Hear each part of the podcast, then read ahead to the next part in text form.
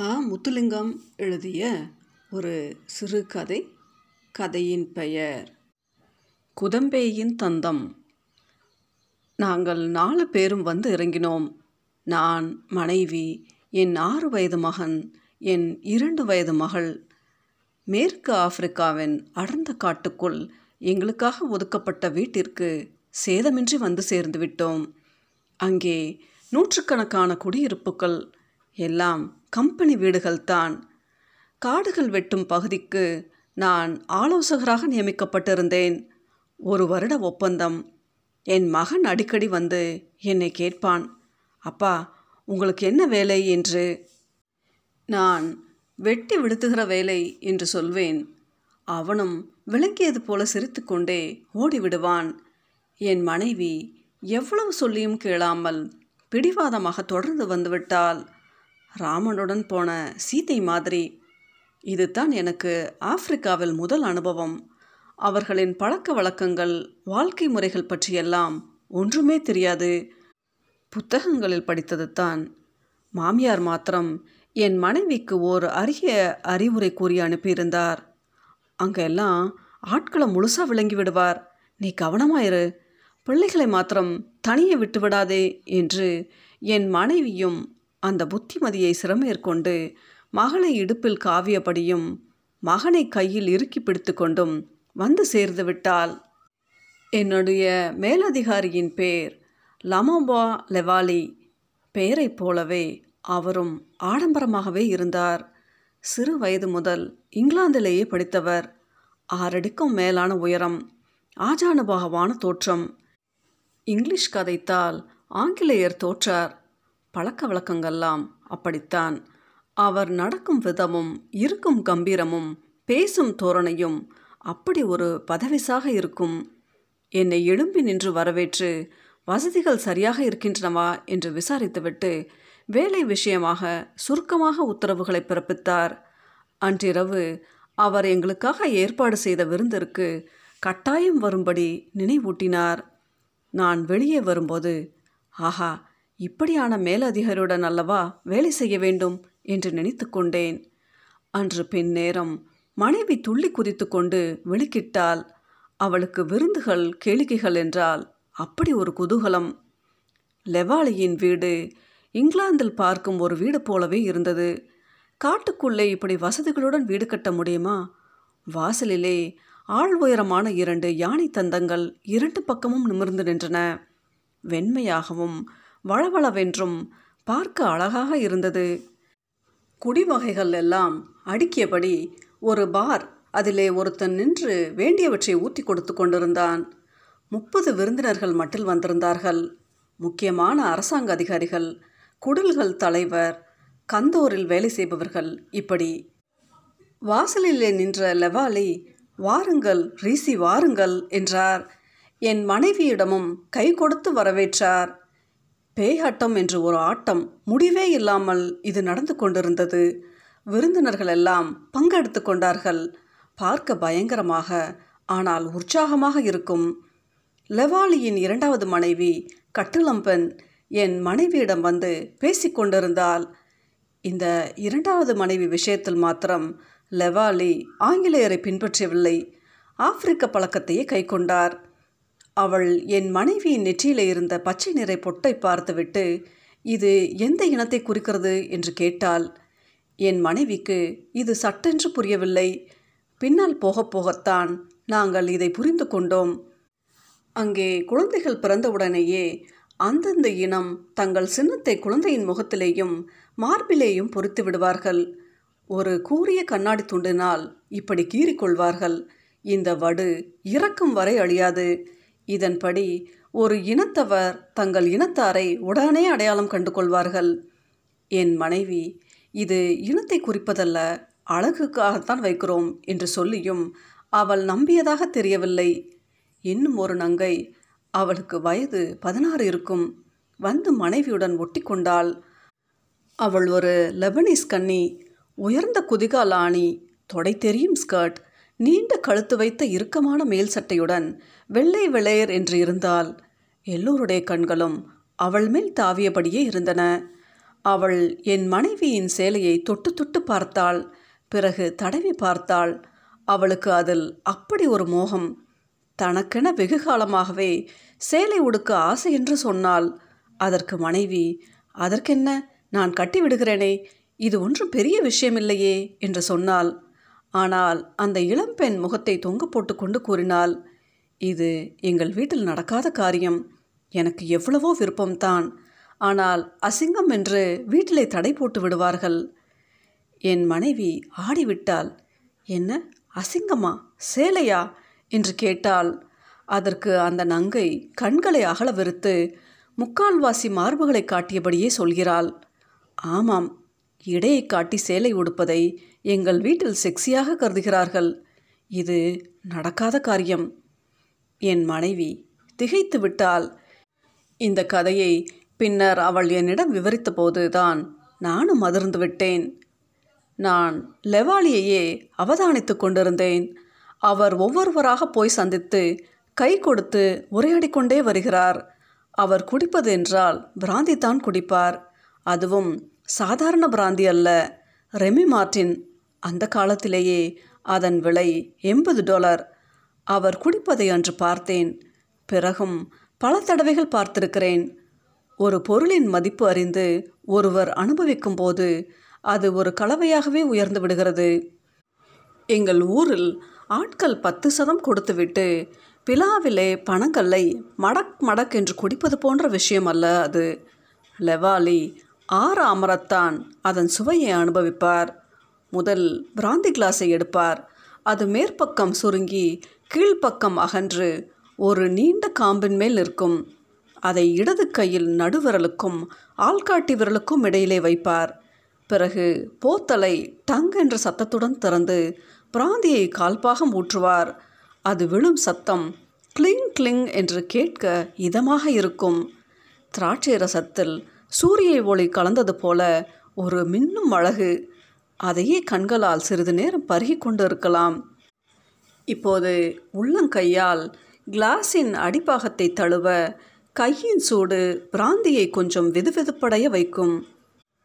அப்போது பிராந்தி கிளாஸை மூக்கின் கீழ் கொண்டு வந்து அங்கும் இங்கும் அசைத்து அதை முகர்ந்து அதிலேயே கொஞ்ச நேரம் கிறங்கி நின்று பிறகு மெல்ல சரித்து சிறிது பிராந்தியை வாயில் உள்ளிழுத்து சுவைத்து பருக வேண்டும். எது காரணம் கொண்டும் பிராந்தியை மடக் மடக் என்று குடிக்கக்கூடாது அது பிராந்தி தேவதைக்கு செய்யும் மகா அவமரியாதை. இதனினும் மிக முக்கிய விதி பிராந்திக்கு ஐஸ் காட்டவே கூடாது. அது பிராந்தியின் பவித்திரத்தை கெடுத்து விடுமாம். ஐம்புலன்களையும் ஒருங்கே ஆக்கிரமிக்கிறது. இந்த பிராந்தி ஒன்றுதான் என்று லெவாலி அடிக்கடி கூறுவார். இதை பார்த்து கொண்டிருக்கும்போது அவருடைய உற்சாகமும் வாழ்க்கையை அனுபவிக்கின்ற ருசியும் எங்களிடமும் ஓடி வந்துவிடும் இப்படியாகத்தான் எங்களுடைய ஆப்பிரிக்க வாழ்க்கையின் முதல் நாள் குதூகலத்துடனும் ஆச்சரியம் தரும் வகையிலும் தொடங்கியது. நாங்கள் வெளியே வரும்போது என் மனைவி நீங்கள் என்ன? அவர் உங்களை ரீசி ரீசி என்று கூப்பிடுகிறாரே இது என்ன புது பேரா? ராவ்லஸ் செக் என்று சொல்வது போல் இருக்கிறதே என்றால் என்னுடைய முழு பெயரையும் திருச்சிற்றம்பலம் என்று சொல்வதற்கிடையில் அவருடைய பல்லெல்லாம் உடைந்து விடுகிறதாம். நான் தான் மனமிறங்கி ரீசி என்று கூப்பிடலாம் என்று சொல்லிவிட்டேன் என்றேன். அவருடைய பேரை பாடமாக்க எங்களுக்கு மூன்று நாள் எடுத்ததே லம்போ லெவாலி என்று சொல்ல எவ்வளவு கஷ்டமாக இருக்கிறது மூச்சு எடுக்குது. உங்கள் பேரை சக்ரீவன் என்று மாற்றுவோமா என்று கேட்டோமா? இல்லையே ஒருத்தரில் உண்மையான மதிப்பு இருக்குமென்றால் நாங்கள் கொஞ்ச நேரம் செலவழித்து அவருடைய பேரை சரியாக உச்சரிக்க பழக வேணும். இது அவருக்கு காட்டும் மரியாதை என்றால் என் மனைவி. நான் நீ சொல்வது உண்மை முற்றிலும் உண்மை. உண்மையை தவிர வேறொன்றும் இல்லை ஆனால் அவர் எனக்கு சம்பளம் கொடுக்கிறாரே. நீ கொடுக்கிறாயா? இல்லை. அவர் நாளைக்கு களைத்து போய் இனிமேல் ரீ என்று கூப்பிடுவதென்றாலும் ஆஹா என்பேன். இல்லை கோப்பி என்றாலும் சரி என்பேன் என்றேன். என் மனைவி உங்களுக்கு முதுகெலும்பு இருக்க வேண்டிய இடத்தில் கடவுள் ஈக்கக்குச்சியை வைத்து விட்டார் என்றால் நான் அது உனக்கு எப்படியோ தெரிஞ்சு போச்சு. தயவு செய்து மற்றவைக்கு சொல்லிவிடாதே என்றேன். இரண்டு நாள் போனது. மூன்றாம் நாள்தான் இந்த பேச்சு வந்தது. அந்த யானை தந்தம் என்ன மாதிரி இருக்கு? எவ்வளவு உசரம்? என்ன வடிவு? எங்களுக்கும் அது மாதிரி. இஞ்ச வாங்க இயலாதோ? என்றாள் என் மனைவி. எங்களை பக்கத்து நாட்டுக்கு பேர் ஐவரி கோஸ்ட். அதாவது தந்தங்கள் ஏற்றுமதி செய்யும் நாடு. ஒரு காலத்தில் அங்கே இருந்து ஆயிரக்கணக்கான தந்தங்களை உலகம் எங்கும் ஏற்றுமதி செய்தார்களாம். இந்த ஊர்தான் யானைகளுக்கு பேர் போனாதாச்சே என்றேன். லெவாலி வீட்டிலை நாங்கள் பார்த்த தந்தம் என்ன உயரம் இருக்கும்? இதை தூக்குறதென்றால் அந்த யானை இன்னும் எவ்வளவு பெருசாக இருக்க வேணும் இந்த யானைகள் பனிரெண்டு அடி உயரம் வரைக்கும் வளரும். எடை ஒரு ஏழு டன் ஆவது இருக்கும். ஒன்பது அடி நீள தந்தங்கள் கூட இருக்கு. ஒவ்வொரு தந்தமும் நூறு கிலோ எடை தேரும். ஆனால் இந்த ஆப்பிரிக்காவிலை யானைகள் இந்திய யானைகளைப் போல இல்லை. வேற மாதிரி என்றேன். என்ன மாதிரி? இந்தியாவில் ஆண் யானைக்கு மாத்திரம்தான் தந்தம் இருக்கும். இஞ்சையோ ஆண் பெண் இரண்டுக்குமே தந்தம். சம உரிமை என்றேன். வேற? மற்றபடிக்கு ஆப்பிரிக்க யானை சரியான பெருசு பெரிய காதுகள் பெரிய தந்தங்கள் இப்படியா இருக்கும். இந்த தந்தங்கள் யானை இளமையாயும் பலமாயும் இருக்கும் வரை யானைக்கு பெரிய பாதுகாப்பாக இருக்கும். ஆனால் வயது போய் உடல் தள்ளாடத் தொடங்கினாலும் தந்தம் மாத்திரம் மெலியாமல் அப்படியே இருக்கும். யானை இந்த தந்தத்தை தூக்கி கொண்டு அலைஞ்சு சரியாய் அல்லல்படும். பாவம் என்றேன். அப்போ நாளைக்கு ஒருக்கா விசாரிச்சு பாருங்கோ. இதை எங்களை ஊருக்கு கொண்டு போனால் என்ன மதிப்பாக இருக்கும்? என்றாள். அடுத்த நாள் வேலையிலிருந்து வந்தவுடன் என்ன என்ன? என்றாள் மனைவி. நான் முற்றிலும் மறந்து விட்டேன். என்ன விஷயம்? என்று திருப்பி கேட்டேன். இல்லை யானை தந்தம் பற்றி கேட்கிறேன். என்று சொன்னீங்கள்? என்றாள். இது என்ன அருகம்புல்லா? போய் படக்கென்று பிடுங்கி கொண்டு வர மயிலிறகு பிடுங்கிறது கூட மயிலை தேடி போக வேணும். இது யானை தந்தம். யானை ஈட்டை போய்ப்பிடுங்க. ஏலுமா எங்கடைய அவசரத்துக்கு? ஒன்றில் யானை சாகும் வரை காத்திருக்க வேணும். இல்லை ஒரு யானையை கொல்ல வேணும். எது வசதி? என்று சொல்லி தப்பிக்கொண்டேன் எங்கள் ஊரில் தொட்டாட்டு வேலை என்று ஒன்று இருக்கு ஆங்கிலத்தில் ஹேண்டிமேன் என்று சொல்வார்கள். குதம்பை எனக்காக ஏற்படுத்தப்பட்ட தொட்டாட்டு வேலையால் எனது பலவித சௌகரியங்களையும் கவனிப்பதற்காக நியமிக்கப்பட்டவன். அவனை போன்ற மகா முட்டாளை நான் பார்த்ததே இல்லை. மிகவும் கஷ்டப்பட்டுத்தான் அவனை எனக்காக தேடி பிடித்திருப்பார்கள் போலும். ஆனாலும் ஒரு சௌகரியம் உள்ள தாபங்களை எல்லாம் அவன் மேல் கொட்டலாம். குதம்பேயிடம்தான் இந்த யானை தந்தம் வாங்கும் பொறுப்பை கொடுத்தேன். அவன் இதுவரை இருநூறு தந்தங்கள் வாங்கி பழகியவன் போல மிகச் சாதாரணமாக அந்த வேலையை ஒப்புக்கொண்டான். இந்தா வருது இந்தா வருது என்று ஒவ்வொரு நாளும் ஒவ்வொரு கதை விட நாட்கள் நகர்ந்து கொண்டிருந்தன. இதற்கிடையில் குதம்பே கம்பெனியில் ஒரு லோன் கேட்டிருந்தான். நானும் அதை சாங்ஷன் பண்ணி கொடுத்தேன். அதோடு நிற்கவில்லை. ஒரு நாள் தன் கடைக்குட்டி மகனை பள்ளியில் சேர்க்க வேணும் இடமில்லையாம் என்று அழுது கொண்டு வந்தான். அந்த பள்ளிக்கூட தலைமை ஆசிரியர் எனக்கு தெரிந்தவர் தான். ஒரு கடிதத்துடன் விஷயம் முடிந்துவிட்டது. ஆனால் என்னுடைய தந்தம் மாத்திரம் தருத்திரம் போல இழுத்துக்கொண்டே போனது. வீட்டிலேயும் இந்த விசர் சூடு பிடிக்க தொடங்கிவிட்டது. என் மனைவி இரவும் பகலும் இது பற்றியே சிந்திக்க தொடங்கினாள். கனவு கூட கண்டிருப்பாள் போலும். என்னை ஞாபகப்படுத்தாத நாளே இல்லை. இந்த ஞாபகமூட்டல் பிறகு கரைச்சலாக மாறி அதற்கும் பின் எரிச்சலூட்டத் தொடங்கியது. இதிலிருந்து தப்ப முடியாது போல எனக்கு பட்டது. குதம்பே வழக்கம் போல வாராந்திர அறிக்கையை கொண்டு வந்து என் முன் வைத்தான். நான் முதல் இரண்டு வரியை மட்டுமே படித்தேன். இதென்ன அறிக்கை இது? குப்பை இதை யார் வாசிக்கப் போறான்? நீரே கொண்டு போம் என்று முகத்தில் அடித்தது போல சொல்லிவிட்டு திரும்பவும் என் வேலையில் மூழ்கினேன். குதம்பை முனகிக்கொண்டு சிறிது நேரம் நின்றான். பிறகு அறிக்கையை எடுத்துக்கொண்டு போய்விட்டான்.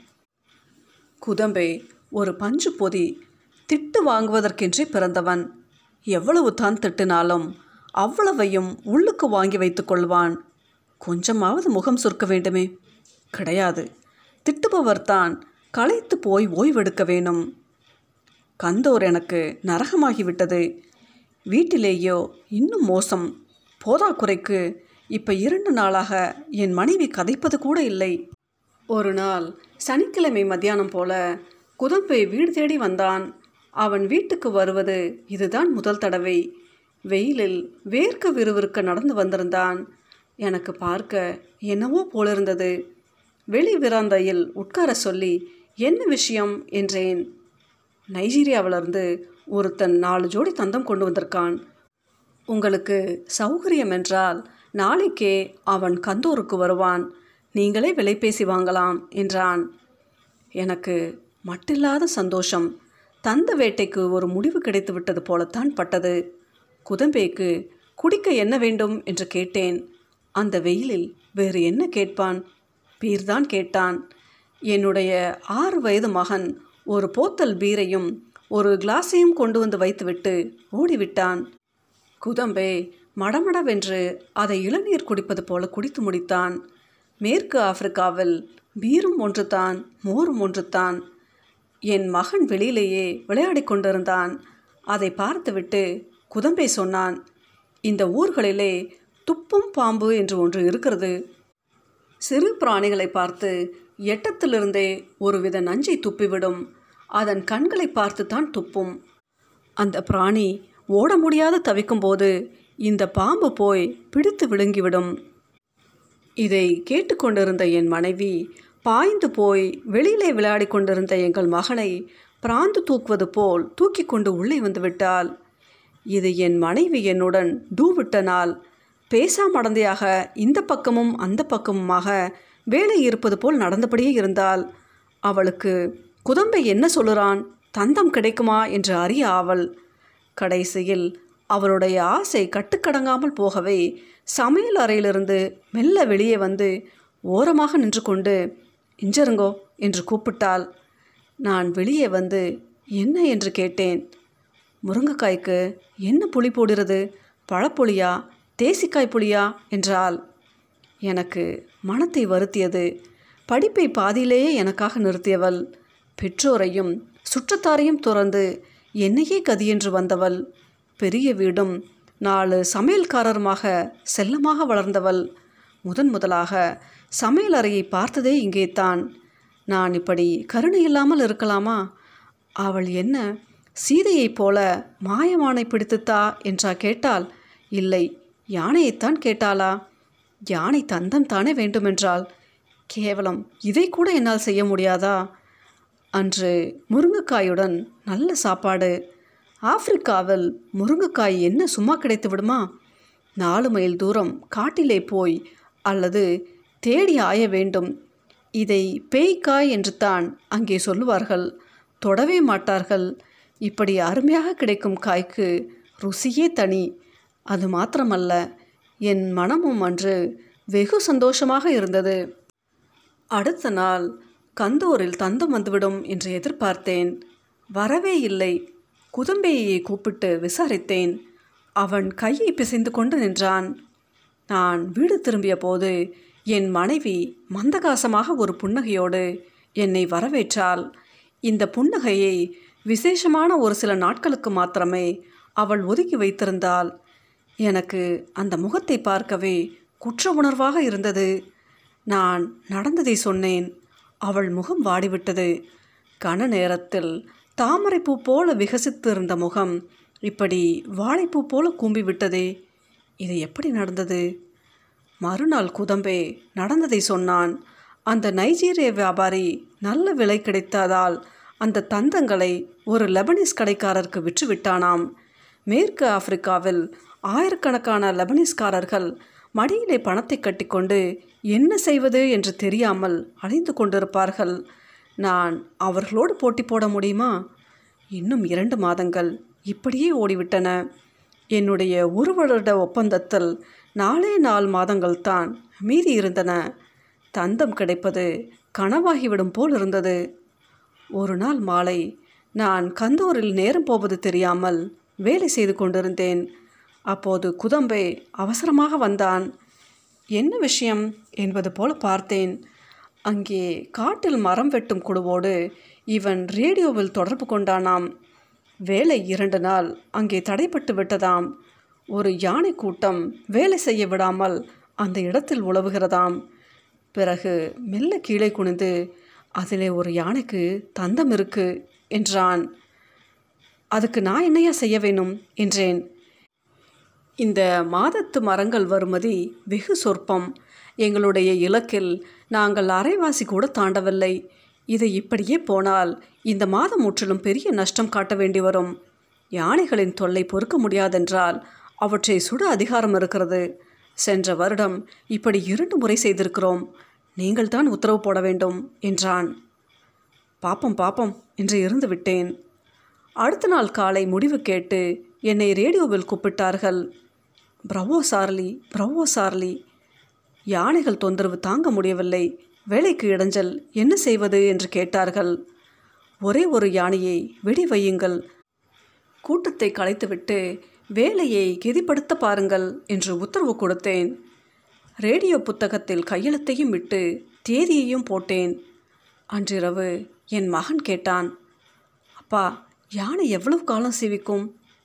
நூறு இருநூறு என்று எங்கள் ஊர்களில் சொல்வதெல்லாம் போய். யானை அறுபது எழுபது வருடம் வரைத்தான் உயிர் வாழும் என்றேன். இந்த யானை தந்தம் எப்படி கிடைக்கும்? என்றான் மனைவி. நிச்சயமாக ஃபேக்டரியில் கிடைக்காது. யானையிடமிருந்து தான் கிடைக்கும். ஒன்றில் யானை சாக வேணும் அல்லது அதை கொள்ள வேணும். வேறு வழியே இல்லையா? இல்லையே. அதிலும் தொண்ணூத்தொம்பது சதவீதம் தந்தங்கள் யானையை கொலை செய்தே கிடக்கின்றன. அப்பா எங்கட வாதியார் சொல்கிறார் யானைகளின் எண்ணிக்கை சரியாய் குறைஞ்சு போச்சுதாமே. உண்மையா? டோடா என்று ஒரு சாதி பறவை உருண்டையான உடம்பும் சின்ன கால்களுமாய் அந்த பறவை லட்சக்கணக்காய் ஒரு காலத்தில் இருந்தது. பறக்கக்கூட தெரியாது அந்த அப்பாவி பறவைக்கு. அதை மனுஷன் விளையாட்டுக்காக சுட்டு சுட்டே கொன்று விட்டான். அந்த பறவை இனமே இப்போ உலகத்தில் இருந்து மறைஞ்சு போச்சுது. ஒரு பறவை கூட இல்லை. படங்களில் பார்த்தால்தான் உண்டு. இந்த யானைக்கும் அந்த கதி வந்துவிடுமோ என்று சிலர் பயப்படுகினம் என்றேன். அது உண்மையாகிவிடுமா என்றால் மனைவி. யானைகள் எப்பவும் கூட்டமாகத்தான் தெரியும். ஏழு எட்டு யானைகள் கொண்ட கூட்டம் ஒன்று கொண்டு நல்ல ஒற்றுமையாயும் விசுவாசமாயும் நடந்து கொள்ளும். இந்த கூட்டத்துக்கு தலைவி பெண் யானைத்தான் நான் சொல்றது உண்மையாய் நடந்த ஒரு கதை. ஒரு சமயம் வேட்டைக்காரன் ஒருத்தன் தந்தத்துக்காக ஒரு யானையை சுட்டு விட்டான் அது சுருண்டு விழுந்தது. ஆனால் முழுவதும் சாகவில்லை. கூட்டத்தில் இருந்த மற்ற யானைகள் அவனை துரத்தி கொண்டு வர அவன் ஓடி தப்பிவிட்டான். ஒரு மாதம் கழித்து அவன் திரும்ப அதே இடத்துக்கு போனான். யானை செத்து போயிருக்கும் அந்த தந்தத்தை எடுக்க. ஆனால் அந்த யானை விழுந்த இடத்திலே அப்படியே உயிரோடு கிடந்ததாம். மற்ற யானைகள் அதை விட்டு போகவே இல்லை. சாப்பாடும் தண்ணியும் கொண்டு வந்து கொடுத்து எப்படியோ ஒரு மாதம் வரை அதை சாக விடவில்லையாம். மனிதனுக்கு எவ்வளவு அழிவு புத்தி இருக்குதோ அவ்வளவுக்கு யானைகளுக்கு சிநேக புத்தியும் தங்களை காப்பாற்றி கொள்ளுகிற உணர்வும் இருக்குது. இந்த விஷயத்தில் யானையின் சாதகம் பலமாக என்று தான் நான் நினைக்கிறேன். அன்று பின்னேரம் நான் வீடு திரும்பும்போது எங்கள் கம்பெனி வாசலிலிருந்து ஒரு கால் மைல் தூரத்தில் மரங்கள் கொண்டு வரும் பெரிய லோரி ஒன்று நின்று கொண்டிருந்தது. அதை சுற்றிலும் நூற்றுக்கணக்கானவர்கள் ஆரவாரம் செய்து கொண்டும் சத்தம் போட்டு சிரித்து பேசிக்கொண்டும் நின்றார்கள். கார் அந்த லொரியின் சமீபத்தில் போன பின் தான் எனக்கு விஷயம் புரிந்தது. அந்த லொரியின் மீது மல்லாக்க மலை போல ஒரு யானை செத்துப்போய் கிடந்தது. அதிலிருந்து பாய்ந்த ரத்தம் திட்டு திட்டாக ஒரு இன்ச் உயரத்துக்கு காய்ந்திருந்தது. யானையின் வாயும் துதிக்கை பாகமும் சிதிலமடைந்து இரத்த கலரியாக இருந்தது. யானையின் கால்கள் ஓவென்று மேலே ஆகாயத்தை பார்த்தபடி தூக்கி நின்றன. இயேசுநாதா கைகள் இரண்டையும் மேலே தூக்கி ஆகாயத்தை பார்த்து கதறியது போல இருந்தது எனக்கு. காரை ஓட்டிய சாரதி சொன்னான் மாஸ்டர் இன்றைக்கு இரவு முழுக்க நல்ல விருந்தும் கும்மாளமாக இருக்கும். இந்த யானையை தின்று தீர்ப்பதற்கு மூன்று நாள் பிடிக்கும். இது தவிர இன்றைக்கு எங்கள் குடிகள் தலைவர் மூன்றாவது மனைவியையும் எடுத்திருக்கிறார். பதினெட்டு வயது பெண். அவருடைய நடனத்தை பார்க்க ஊர் முழுக்க அங்கே கூடிவிடும்.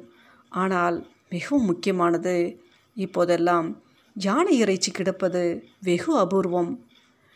வீட்டிற்கு நான் வந்திறங்கியதும் சாரதி காரை பூட்டிவிட்டு எடுத்தான் ஓட்டம். மனைவி என்னிடம் ஏம்பியா இப்படி தலை திருக்க ஓடுறான்? என்று கேட்டாள். நான் வழியில் கண்ட காட்சியை விவரித்தேன். மலை குவியல் போல அந்த யானை பெரிய லோரில் செத்துப்போய் கிடந்ததையும் பானை விருந்து நடக்கப் போவதையும் சொன்னேன். ஆனால் அதன் காரணக்கர்த்தா யார் என்பதை சொல்ல மெல்ல தவிர்த்து விட்டேன். ஊர் முழுக்க இந்த யானை இறைச்சியை மூன்று நாள் வரை தின்னுமாம். மிக்க ருசியாக இருக்குமாம். அவர்களுக்கு பாட்டும் கொண்டாட்டமும் தான் என்றேன். யானை இறைச்சியை சாப்பிடுவேனமா? என்று என் மனைவி அதிர்ந்து போய் கேட்டாள். இறைச்சி என்று வந்த பிறகு யானை இறைச்சி என்ன? குதிரை இறைச்சி என்ன? எல்லாம் உண்டுத்தான் என்றேன் நான். அப்போ நாங்கள் மாவிலையும் பலாவிலையும் சாப்பிடுறோமா? ஏன் இல்லை. ருசியாக இருந்தால் விட்டு வைப்போமா?